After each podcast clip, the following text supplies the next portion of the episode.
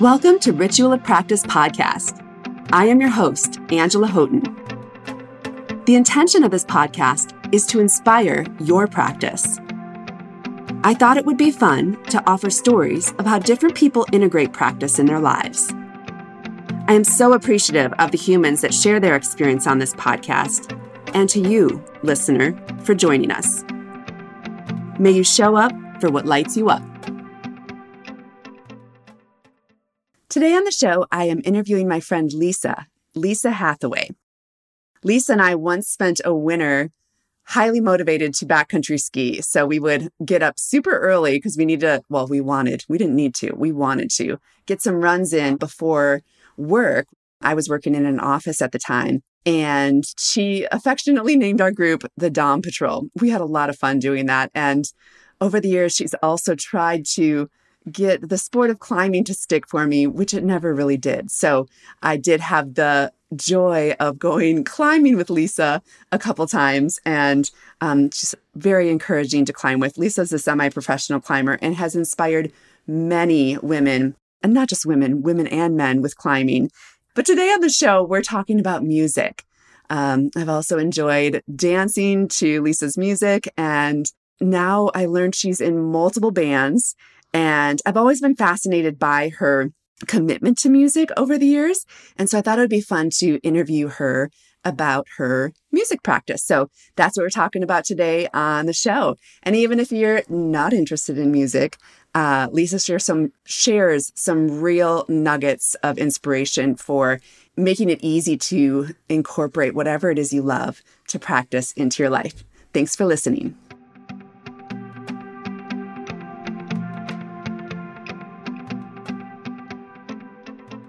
I am here in the studio today with Lisa Hathaway. Thank you so much, Lisa, for coming to talk with me today on the Ritual of Practice podcast. It is a pleasure to be here, Angela. Thank you for inviting me. Yay! It's fun. We're in my house today, my in-home studio, which has lots of fun complications. Well, the fun ones are alive, the dogs. So we took us a moment to figure that out, but I think we've navigated. You may hear some heavy breathing by the old dog this morning, but he's happy to be with us. I think after the quarantine months or years, we're all now used to hearing like dogs barking and children playing and frolicking and delivery men coming to doors on National Public Radio. So that's so true. So we've got that birth now. This is true. One of the many cool things that came out of the pandemic. Well, I asked Lisa to come in and talk with me today specifically about music. I could have asked her for other things. We've been friends for a long time. She also lives in Moab, Utah, and that's why she's able to come into my home studio today. She's an avid climber, and she's had a really cool job for as long as I've known her, which we could be talking about that as well. But the thing that I have found as her friend, really fascinating and observing her over the years is her relationship to her music practice. So my first question, Lisa, is what initially sparked your interest in playing music? You want to go to the way back? I want to go all the way back. We'll go to the way back machine. When I was in fifth grade, well, first of all, even way back further, I did grow up in a house that my parents played a lot of music. It wasn't like on constantly. They weren't like super, like connoisseurs of any particular type of music. But, we had a record album, and there was a lot of music being played in the house, from like Elvis Presley to the 70s supergroups like Crosby, Stills, Nash and Young, and Concert for the People of Bangladesh, and Peter, Paul and Mary, and all that kind of stuff. So we were always listening to music in our household, and it seemed like there were always various instruments scattered about, but there wasn't any formality to it at all. And then when I was in fifth grade, I got mono and was housebound and basically bedbound for 6 weeks, during which I grew like 4 to 6 inches. I can't remember what. For real? So I probably would have only been 5'8" if I hadn't had mono. And you noticed because you were in your bed and just where your toes were touching? Because like when I got out of bed, none of my clothes fit. Oh, wow. So, which like caused my mom so much distress. I was a fast grower, and that didn't help, or it did help, however you want to look at it. But during that time period, my mom had a guitar always floating around the house, and we had some songbooks floating around the house, and I just picked it up and started teaching myself. Like, you know, if you have ever dabbled with music or with guitar and these songbooks, you see there's these little boxes at the top, like over the words, and you're like, what is this little box? And this box is a chord shape, and it shows you basically on a grid how to make these chords. And so I just started learning how to play chords. But did your mom tell you that piece? Or because this is really fascinating, thinking of how, you know, someone would likely go to YouTube to learn that today, but you're just looking at a songbook and figuring out that is how you place your fingers on the instrument. Yeah, like and I'm sure there was at some point someone was like, this is the low string and this is the high string and they're both E's, and in between that you have these other strings, because I don't have a memory of being taught how to tune a guitar, but I knew a guitar needed to be in tune.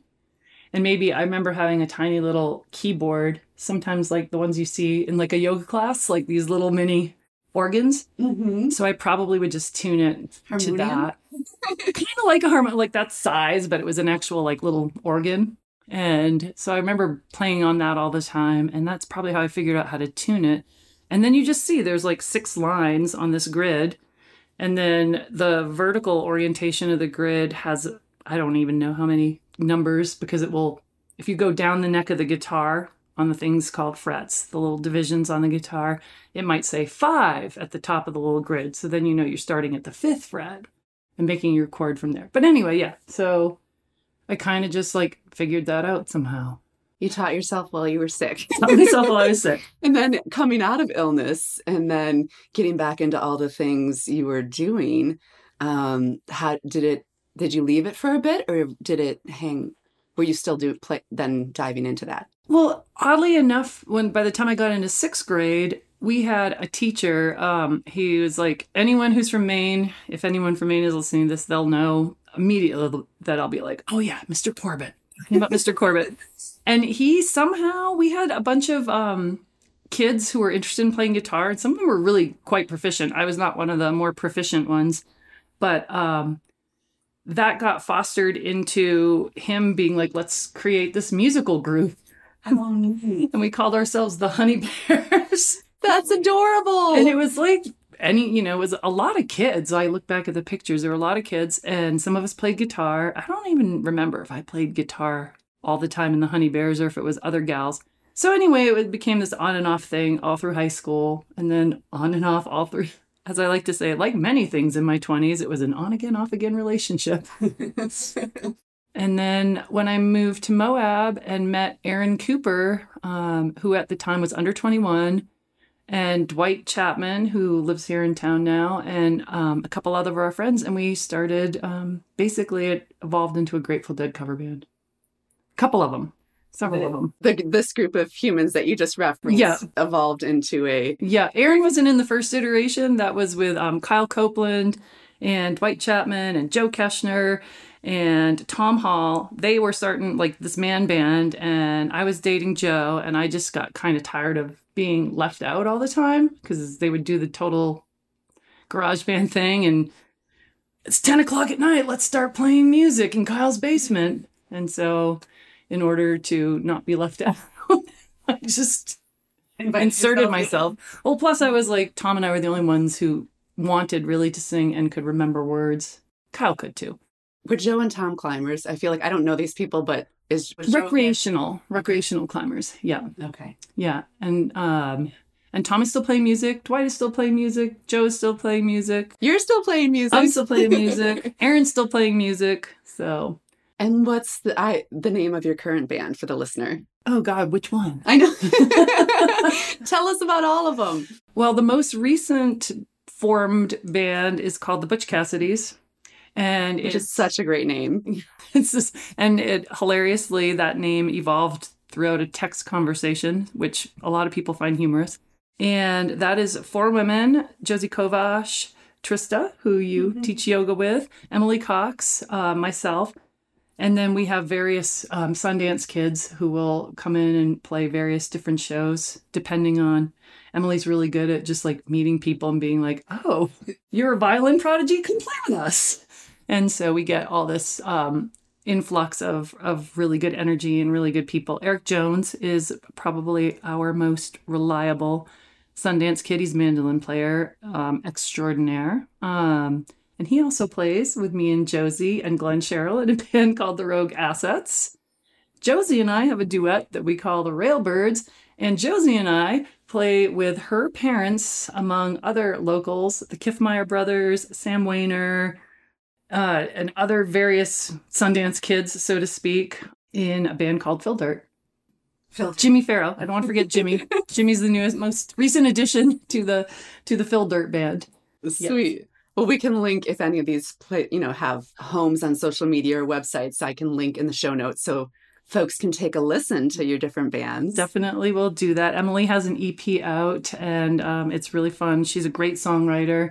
Trista's also a good songwriter. We have one song in the hopper from her now, and Josie's also a good songwriter. I am arguably the least useful person in any band, but I do have a PA. Oh, I'm not buying that. I am so not buying that. And I'm good at organizing certain parts of the whole show. So, so what is practice? I mean, there's the practice of like what it took for you to get to this point where you could play in multiple bands, because I would imagine there's a bit of an adjustment to different personalities and different styles.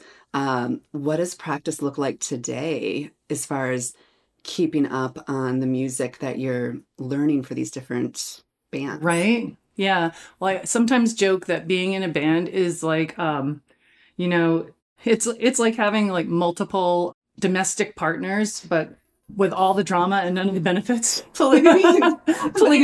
Yeah. However you want to look at it. Polyamorous. That's the word I was looking for. I do often say that my guitar is polyamorous at open mic nights. I'm like, this guitar is not in exclusive relationship. If you'd like to fondle her, feel free.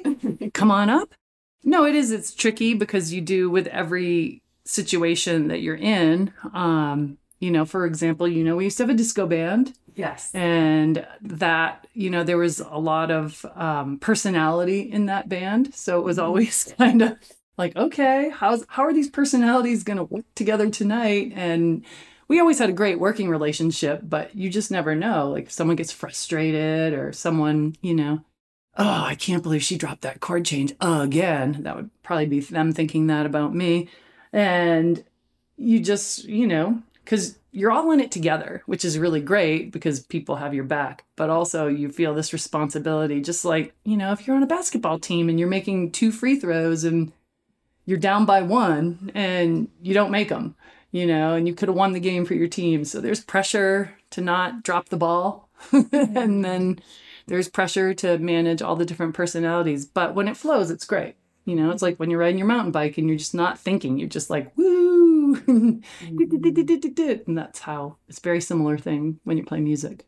That would feel good, or it sounds like it would feel good. But real specifically, so the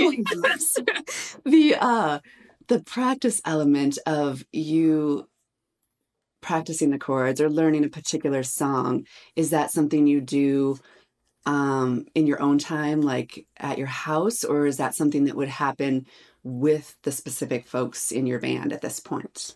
In my perfect world, I treat it like, and I'll use this metaphor often, which is it should be like showing up to field hockey practice in September, like you need to be ready to play. Like you can't be shown how to like hold your hockey stick. So in the perfect world, everyone does their homework extrinsically, and then intrinsically, when you get together, you have a place to launch from. And so then I think you also get a lot of good energy for how the song's going to come together. People will have different ideas. Mm-hmm. So that is my perfect world, is that everybody knows the chords and the words to a fairly decent extent, and you hit the ground running. In reality, a lot of times you're like all learning the song together. And then that can be a lot of, splitting hairs and stopping and starting, and a little bit more frustrating, but it can also have a high reward because you get to really see it come together. You know, you got all the ingredients on the counter, and salt by itself and flour by itself are nothing. But when you start mixing them all together, a little bit of water and a little bit of yeast and then some thyme, and then all of a sudden you have sourdough bread. Mm-hmm. So. Do you find that when you're practicing on your own, do you like to do that in the morning? Like, is that a first thing in the morning, midday, or at night? What does that look like? Well, as you and I have previously discussed, I am a bit fly by the seat of my pants when it comes to that. And for some reason with music, you've mentioned climbing before. I can go into my climbing wall and start with, you know, my warm-ups and then proceed to the harder projects and spend 3 hours easily mm-hmm. with a fairly structured format working on that skill. Yeah. And then when it comes to music, I'm just like, I look at my guitar and I get fairly unmotivated when I'm playing by myself. I'm trying to actually, as I'm doing less climbing and things like that, I'm trying to actually get a little bit more structure into my playing, because you see that when people practice, they actually are, it's a good thing we're both sitting down, make improvements and just get more proficient and, you know, can take it to higher levels. So I'm trying to be better about that. I don't know why drilling on the guitar to me is like torture, but drilling in the climbing wall is just like, okay, let's go do this. And yet you love it. And I think I'm making this assumption, so correct me if I'm wrong, but you love both of them. Yes. And so it is fascinating. This is what actually inspired me to start this podcast, because I think it is so fascinating, the journey that we each have with practice and how it can look so different in different arenas of our lives. I mean, one thing that stands out to me is just the creative nature of the music. But not that climbing can't be creative, because I imagine there is creative problem solving that's happening. But there's some, that physical piece. What do you think of when I reflect on that? I mean, that does make the most sense to me. If I try to look at it analytically, then I'm left with, it must just be that my brain chemistry likes the physical exertion more than the mental, or I guess it would be mostly mental exertion when you're like practicing by yourself on an instrument. So I'm not really sure why that happens the way it does. But there have been tools, you know, now we're in this modern age of like all kinds of interesting gadgets. And a few years back, I got this thing called a looper pedal. So you can play guitar for yourself or whatever instrument and make a track, so to speak, that repeats itself. And so then I'm more inclined to be like, okay, well, does this scale work? Does that scale work? How does this note work? And with YouTube too, you know, I've learned so much from like furtive 14-year-old boys staring at their bedroom door like they're going to get in trouble any second when their parent realizes they're making a YouTube video. And I'm like, oh, I'm taking guitar lessons from this teenager in Kansas. So that's kind of cool. That is super cool. Because it's hard to schedule in Moab, I find. And I think from my life as a climber, it was always hard to schedule, because you're waiting out weather windows. Like, your life is just completely dictated by conditions, as we call it. And so it would be hard to be like, oh, I'm going to make a guitar lesson for 2:00 on Thursday. But if I can't climb on Wednesday, I want to climb on Thursday, and yada, yada, yada. And so with tools like YouTube, it does, for me personally, it helps to get that discipline back in, a little more regularity for learning a song. The other thing I'll ramble on about is I'll often like be listening to music in my car at night, my night job. And if I hear something that like catches my attention, I'll tend to like, I'll just play it over and over and over again, like a kid with Finding Nemo. And then I get home and I'll like run to my guitar and like try to learn that song. So thank you for sharing that. I think that's super fun. I'm starting to do that a little bit with writing, because I've been reading so much. And now as I try to push my writing a little bit more, and I find that same sort of thing, like the discipline, it's way easier for me to go physically practice something than to sit and write. And so I've been playing with different tools. And one of the things I like to use is just a timer. I'm like, Angela, you can sit here for 20 minutes right. Yep. and write. So just start the timer, because what will happen is I'll be like, oh, I can go change the laundry. Oh, there's a pile of dishes downstairs. Oh, I need to call this person. And it will just be like all these things that want to pull, or, you know, excuses to pull me away. and excuses or reasons. Yeah. Just depends on the day. The perspective. No, you're doing down dog and you see dust under your couch and you're like, oh, I got to get the vacuum cleaner out. Totally. But yet I can be in my climbing wall and see cobwebs all over the place and be like, I should really get to that, but let me do this problem first. So yeah, it's like focusing, finding ways to, and I'll use the expression temptation bundling, which is kind of timer related or whatever, but you can integrate that into a timed thing in that I try to create, if something's hard for me to get to, like, why is doing a yoga practice hard? You know, because of the distractions that are inherent in your house. So what's the temptation bundling? Oh, well, if I get through this whole series, then I'll eat a cookie. Yep. I could do that for myself too. So, you know, I'm a huge fan of temptation bundling. I used to use it a lot when I was a runner and I'd go on the treadmill. I'm like, all right, if you want to watch Buffy the Vampire Slayer, you're going to do it on the treadmill. And that way it's, I look at it as a win-win. Yeah. Some people might look at it as a little too, like, quid pro quo, which I have no problem with. Quid pro quo with myself. Yeah. I think we may have a similar style and approach to this. I'm curious, does your climbing... So can I say that you're a professional climber? I mean, I always said semi-professional. Okay. Retired semi-professional climber. For most of your adult life, really, would you say? Yeah. So would you say that your music practice feeds your climbing or your climbing practice feeds your music at all? They connect in ways that I think are interesting and maybe not like obvious on face, but I'd also throw in there that my childhood experience as a figure skater and even a basketball player and field hockey player, in that at one point I made this huge breakthrough in climbing that also correlated with a breakthrough in music, with the ability to memorize material. Mm. So when you're climbing a route that's hard for you, it's called red pointing, which implies you're going to try the route more than one time because you fall. It's hard for you. So you fail, so to speak, which failure in the best way. I think failure is a great thing. So no negativity there. But you have to learn all the moves and you have to learn these subtle things often that we call a micro beta, which might be like shifting your thumb just like 10 degrees on a hold just to get it that much better to allow you to like move another part of your body.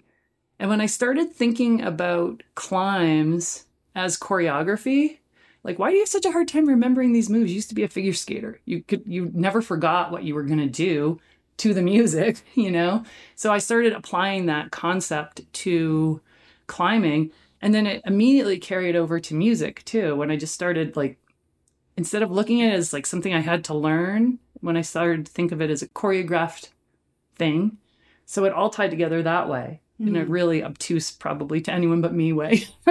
That's what's so beautiful about it, because I think, yeah, I mean, obviously you're a multifaceted human, and I would imagine, being your friend, that there was some connection or overlap just in knowing you over the years.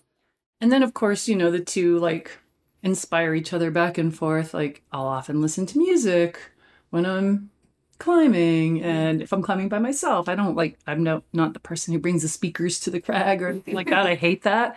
But, you know, same thing on the bike. Sometimes I'll put on, like, my headphones. Full disclosure, if nobody else is around, it's, like, off-season, because, you know, you're not supposed to wear headphones when you're riding your bike. But when the conditions permitted, so you can just zone out and, like, get into the music. And then you do start to, like, notice that your, like, pedal stroke is, like, starting to measure up with the, sync up with the music. And you can just, like, pick the right songs to be like, okay, I'm going to go ride Deadman's today, and I want this certain kind of cadence. So it all links together. You alluded to the ebb and flow of the relationship to music in your early 20s. Was there ever a period where you just kind of dropped it and lost interest completely? And then how did you find your way back? I mean, I feel like there was almost always a guitar around or available that might get picked up occasionally. As you also know, dear listeners, I am an avid fan of the Grateful Dead. And that's, I used to, you know, go to Grateful Dead shows and stuff like that. And there's always like a music scene associated with that. And like in your dorm in college, you like find the Deadheads find each other and you jam a little bit. I got to a point when I was like high school, college, where I feel like I got kind of tapped out by not knowing what bar chords were. And even like real musicians. Can you tell the listener? I'll tell the listener. What's a bar chord? A bar chord is basically, so there are a couple things on a guitar that there's like the open first position chords that a lot of people will learn. And a lot of people actually learn cheater chords to make it easier. The guitar is actually not a super intuitive instrument to play. So for all the prodigies out there who like in the 60s or 50s picked up the guitar and like just started shredding on it, like kudos to you, Eric Clapton and Keith Richards and all, you know, like Keith Richards with his 5-string guitar because he broke a string and couldn't afford another one, you know, and just like figuring this out. And one of the things that you do with a guitar, unlike the piano, so if you think of a piano, you think of 88 keys laid out from left to right, and the piano is chromatic in the sense that you start on the lowest note and each note gets a little bit higher with the, whatever it is, 12 semitones that we have in Western music. So it all makes sense in a sense. Black keys are hard, yes, we know this, but it's still chromatic. A guitar is not chromatic, and most stringed instruments that you hold in your left hand and strum with your right hand are not chromatic. They often, they have like intervals between the strings. So on the guitar, to make it even more less intuitive, you have fifths until you get to the B string, which is the second highest, and the fifth string as we would call it on the guitar. Then you have a fourth, and then you have another fifth. So the shapes in the standard tuning on a guitar, the shapes are kind of weird. And once you get to know them, you're like, okay, but then you kind of get limited because you like look at these, going back to the books, and you see something like C sharp minor and you're like, I have no idea what I'm supposed to do here. Because no one tells you when you're just looking at the books that you have to use your finger as what we'll call a capo, which is something that you can clip onto a guitar to put you in a higher register or a different register. So you're still playing like the same shapes that you played in the first position, but by using your finger to fret all the strings, you're playing a different chord. Whereas on the piano, you just move your hands, like here's a C, here's a D, and you're making different shapes as you go along. On a guitar, when you get to a certain point, you have to fret all the strings to make these shapes. It's kind of hard to explain. Was there a period where your fingers were in a lot of discomfort? No, I never had finger discomfort, but I just didn't know, like, you know, I just got kind of bored because I didn't know how to take it to the next step. And I always give credit to my then boyfriend, Joe, who taught me how to teleski and also taught me how to play bar chords. And it literally like changed my life in 20 minutes. It was just like one of those experiences you have in life where it's like, the elevator doors are pried open, and whatever like gray world you were living in, it's like when the colors come on and the original Wizard of Oz. That's what it was like. And it was like that fast because he just showed me that it's all the same shapes you just are using. And this is how you count. And I was just like, wow. And that's a long time considering you started in 5th grade. And so whenever that relationship was. Yeah. Yeah. Which was a lot long, way past 5th grade. Oh, this is fun. So do you see yourself continuing to play music the rest of your life? I mean, that was always my big plan, was when climbing started to peter out, then I would just become like a prodigy guitar player. But wait, do you actually see yourself climbing the rest of your life too at this? Yeah, but I mean, the level's going to change, right? Because that's just like a fact of life. And the level has already changed. So, but the thing that I never factored into this big like 30-year plan was that all the years of climbing would actually make it harder to play the guitar because your fingers do get pretty trashed and you lose mobility in your hand. And I was like, oh, and my joke about how Josie one time was like, you didn't see this coming? And I was like, no, I didn't. I thought it would just be fine. Yeah, the body's so capable. I thought I'd just stop climbing and then my fingers would work perfectly fine. But yeah.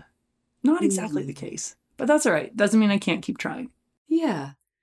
And I don't know, are there some minerals, some bone supporting, muscle supporting. Well, what we need is we need arthritis reducing, inflammation reducing, specific diet. But yeah, it is kind of funny. And I'm sure you know this from your experiences with mountain biking, probably even before you got really into yoga and you were more, you know, you were, I'm not saying more, you were mountain biking a lot. And then suddenly you like try to stretch your hamstrings and you're like, when did these get so tight? Oh, I remember I would go to a class locally here in town and there was very little I could actually do. I remember being in such great discomfort because of how I was using my bike or my body from mountain biking and then also working at restaurants. And yeah, everything was so uncomfortable, so much tightness in my body. And yeah, it's a very different experience now, but yeah, spending way more time practicing yoga now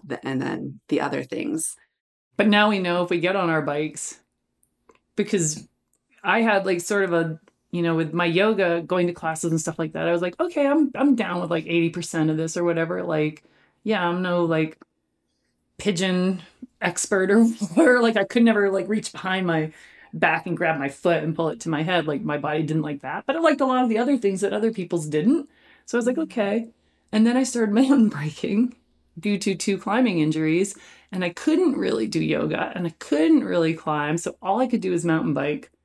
And then after like 2 years, the injuries were at a place where I started doing yoga again. And I was like, oh my God, I have so much more empathy now for the people who used to be like, I just can't do it. It hurts too much. And I was like, it didn't hurt. It feels great. What are you talking about? But I do think it's just practice. You know, like I think that I could still be mountain biking at the level that I was before, but because I was doing so little yoga, like I actually started practicing yoga because of back pain, right? Intense back pain from the amount of mountain biking and guiding I was doing. And so, yeah, like I think that it is just practice. So it comes back to the time invested. Yeah. Yeah. And knowing now we have the knowledge. Yeah. I didn't have that knowledge. It never occurred to me that I wouldn't be able to do splits in 3 directions.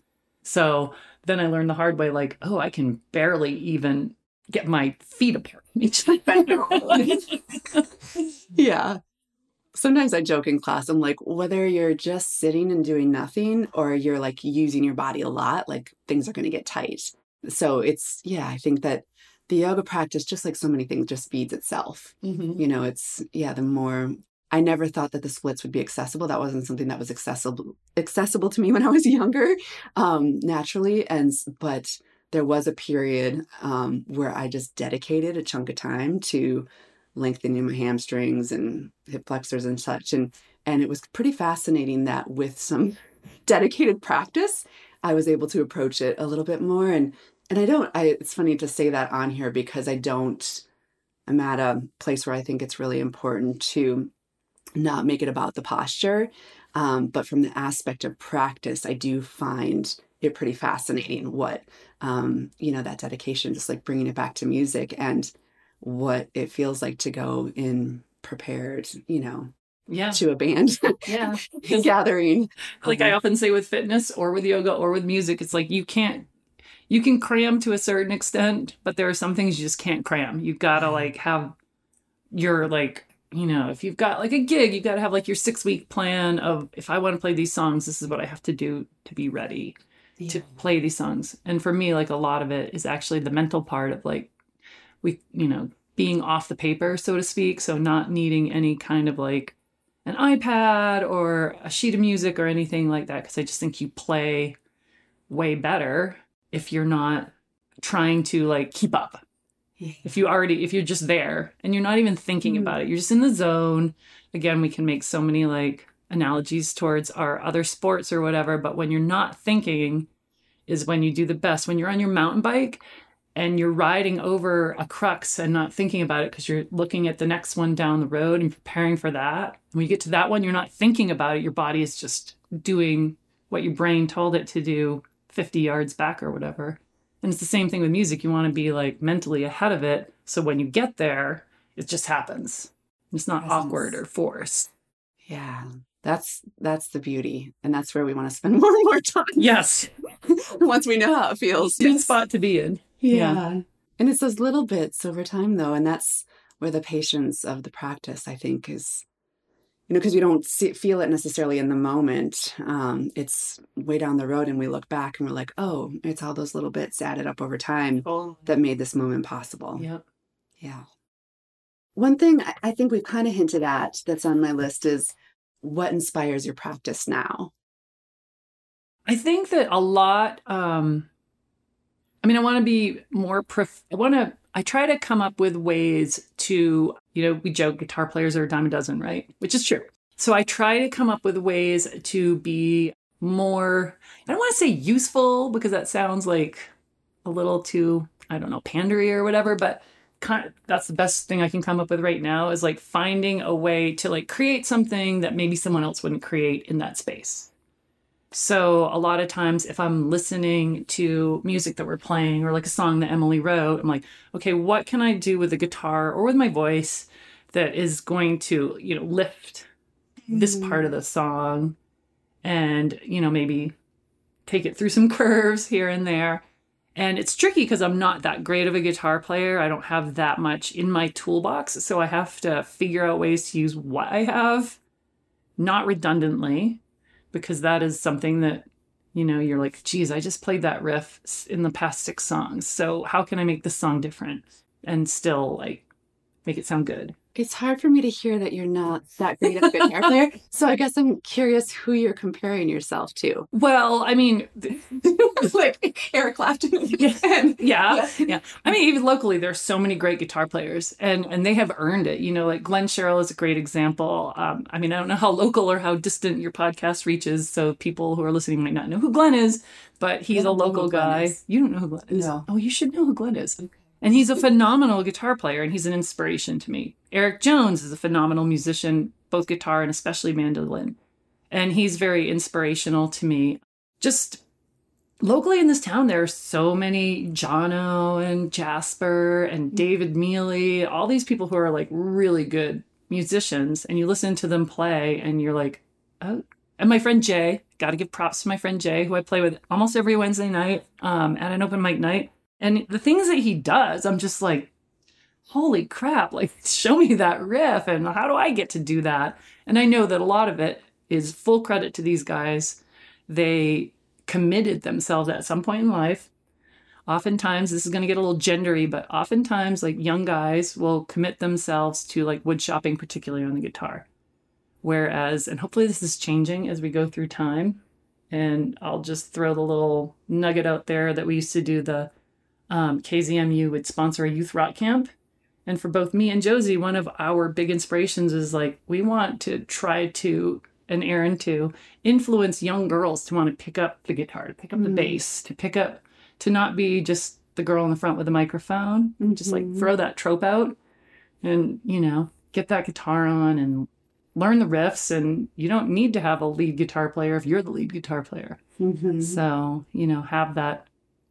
Course, if you're finding your bliss through just holding the microphone and singing, that's fine too. But do you think that that's from what they were seeing, like what they were digesting, young women versus young men, like seeing the men playing it? I'm curious because this is right, because especially with rock and roll music, it's incredibly male dominated, right? In folk music and country music, you see a little bit more gender parity. But I used to be like, who is the female Warren Haynes? Who's going to inspire me? Like, I want to be Warren Haynes, but I don't want to be Warren Haynes. I want to be the female Warren Haynes. Who is that person, And I still haven't really succeeded in finding that person who's, head of my generation. I'm sure she's out there somewhere, and I just haven't come across her on YouTube yet. She's probably 18. And I hope there's a lot of them out there. But for whatever reason, just culturally in America, in rock and roll music, it was definitely like where the dudes went into their parents' basement and played the drums for 4 hours straight, listening to Dark Side of the Moon with their headphones on. And it sounds like I'm making a broad sweeping generalization, but it's really not. It's just how it is or was. Yeah. But I do think it's changing, and it is exciting. And I think that I also want to give credit to you, because even if it doesn't feel like it, I think you know this intuitively if you allow it in, that you have inspired many, you know, just in all the things that you've done. I mean, you've inspired me and you're inspiring people through this podcast. I mean, the Rock Camp, who knows how many lives you've touched, you know, that you aren't even aware of. So it gives me the goosebumps. And so you are an inspiration just by being yourself and doing what you've done.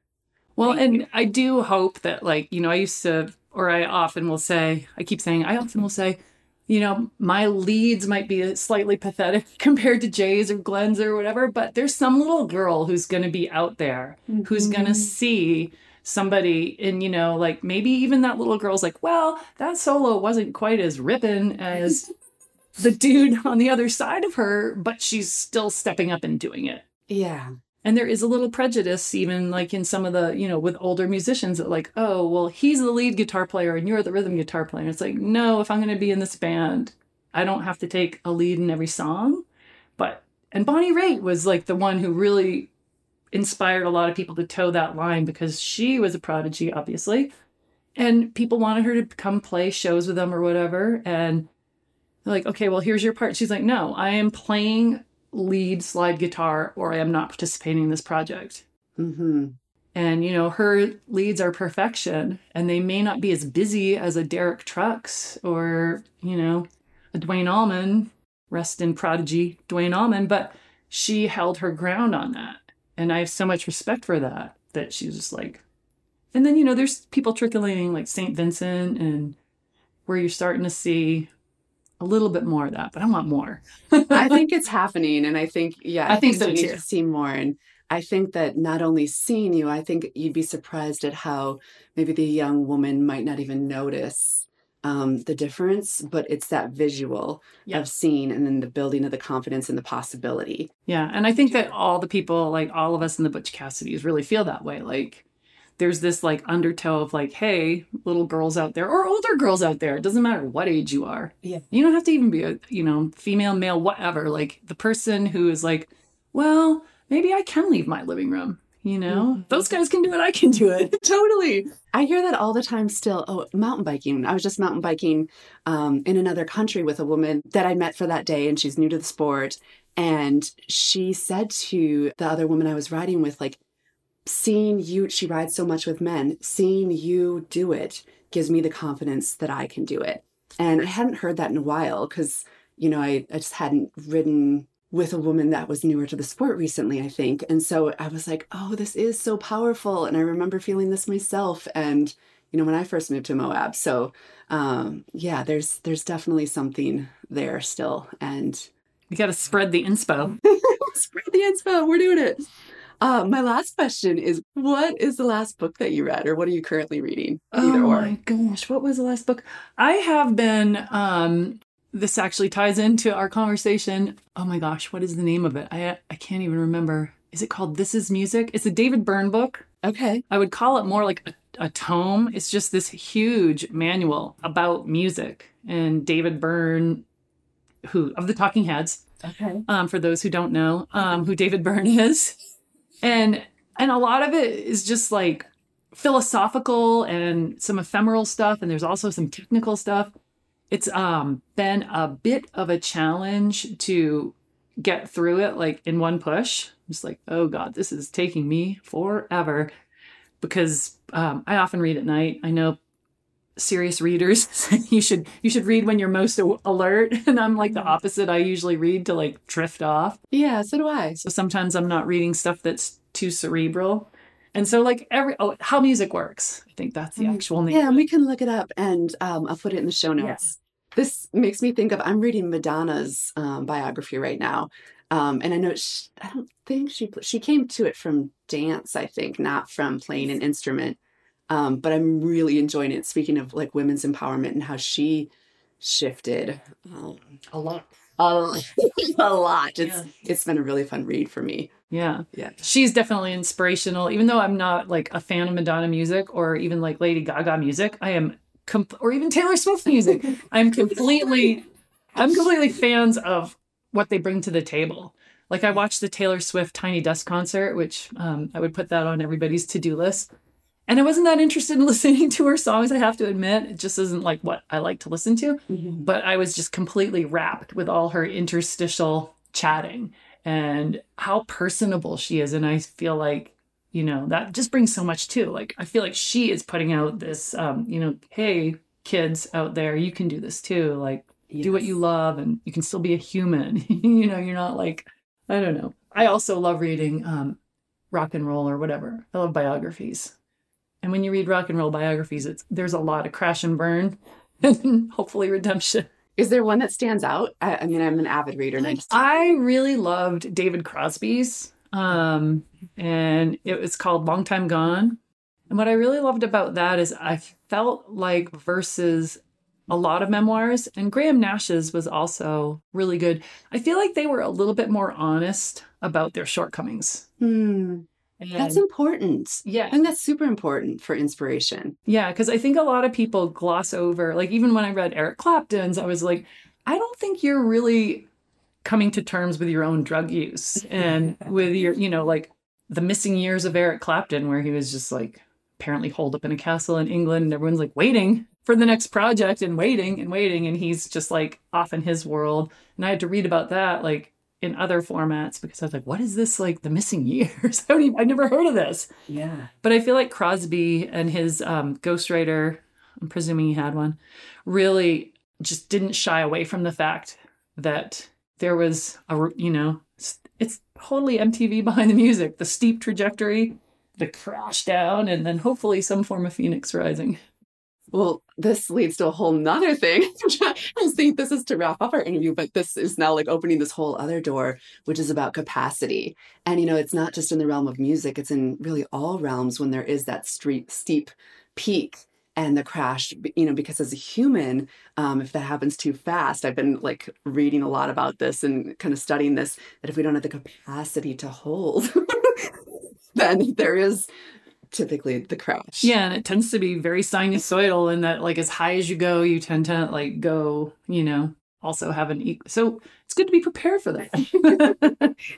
Aware that this is a possibility. Aware that this is a probability, that generally our life trajectory is not like a steady geometric climb, but it's very wobbly. And you don't have to stay down there. No. You just have to increase the capacity to hold. No. Yeah. Sometimes you gotta like walk into those transitions, but you just don't want to auger into them and just get stuck there. Exactly. Like, keep moving through it. We use that a lot in climbing. Like, yes, it's difficult if you're going from a left-leaning crack to a right-leaning crack. That transition is really hard and awkward, but it's not going to get less hard and awkward by sitting in it. It's just going to get worse. So you got to push through it and then hopefully go clip the chains. We could do a whole nother episode on your climbing. Oh, thank you so much for coming in today, Lisa. Oh, it's been my pleasure. A real gift. Yeah, super fun to talk to you about the specifics of your practice. The specifics of the most wobbly practice.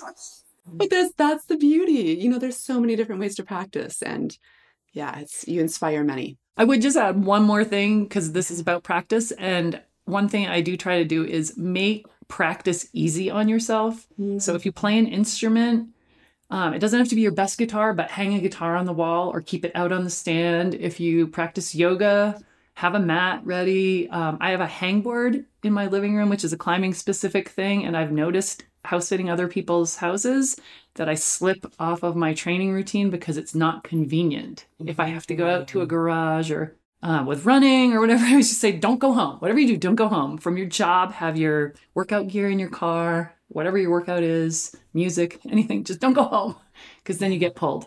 This is awesome advice and so, so helpful for folks. I believe in this strongly too. There's like the out of sight, out of mind for the stuff you don't want. Like Grayson asked me to buy, that's my son, Rice Krispie treats yesterday. I am such a sucker for, and you know, I spend most of my time working from home. I was like, honey, I can't have those in the house. I'll just keep eating them when I like feel like I need a treat. And I was like, we need to hide them. And then like we had this whole thing this morning. And so that this out of sight, out of mind. And I was like, you know what? This is good practice for me. Yeah. I'm going to just like let it be and just choose not to. But I do that with other things in my life because, yeah, whatever we can do to create ease, to make it accessible. Yeah, set yourself up for success. Yes. Yeah. I love it. And I've known this about you, the hangboard, and you've inspired so many people, you know, just locally about in that way. you know, just so yeah. Do it, make it easy on yourself. Don't get onto complicated like practice routines or like protocols for your physical training or whatever, or your musical training. Like make it simple because you'll do what you can do. Yeah. But if you overcomplicate it, then you're setting yourself up for failure most of the time. And make it fun too. I think this is another thing that we forget, but that it can be so helpful. So making it easy and making it fun. Yeah. Like, yeah, whatever it is. So you look forward to it, not. Yeah, not a dread.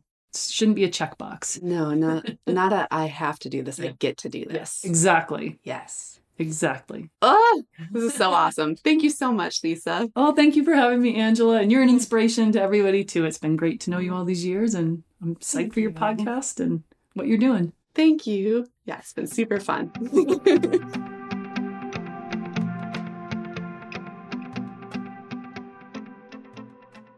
I so appreciate Lisa coming on to the show today to share her journey with the practice of music. Here are a few of my takeaways from our conversation. The first is temptation bundling.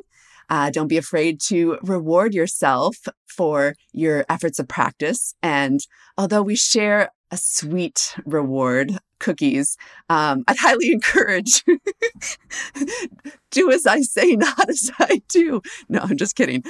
Something non-sugar related, but I'm blushing as I say that. No, temptation bundling is such a great idea. And, you know, to really support whatever it is you're trying to build a new practice with. I think once a practice is established, we need those little rewards less and less. So the other is, I just loved this quote by Lisa, "When you're not thinking is when you do the best." Think of this as flow state, or I love the word magic, even though I'm doing a deep dive into that word and the difference between miracle at the moment and magic. But just this idea that like there's an ease of movement through us when we get out of the thinking brain and more into that heart space or that connected space that might be more relatable for some. So when you're not thinking is when you do the best. With that, Lisa shared that she doesn't believe you can cram, that, you know, it's the little bits of practice over time that prepare you to enter that flow state or the place where the magic happens. And then the last is to make it easy. Ever since I've known Lisa, she's had, and I've actually had several other friends mention this, and she inspired them to put the hangboard in their house. So yeah, she, you know, just if you can see it. My meditation cushion is always out staring at me. It's actually in my office space. Make it easy. Thank you so much for listening to Ritual of Practice. Thank you for tuning in to the Ritual of Practice podcast. You can find the show home at ritualofpractice.com. Follow us on your favorite listening platform to receive weekly inspiration for your practices. If you enjoyed this episode, please share it with someone you love. Until next time, keep practicing.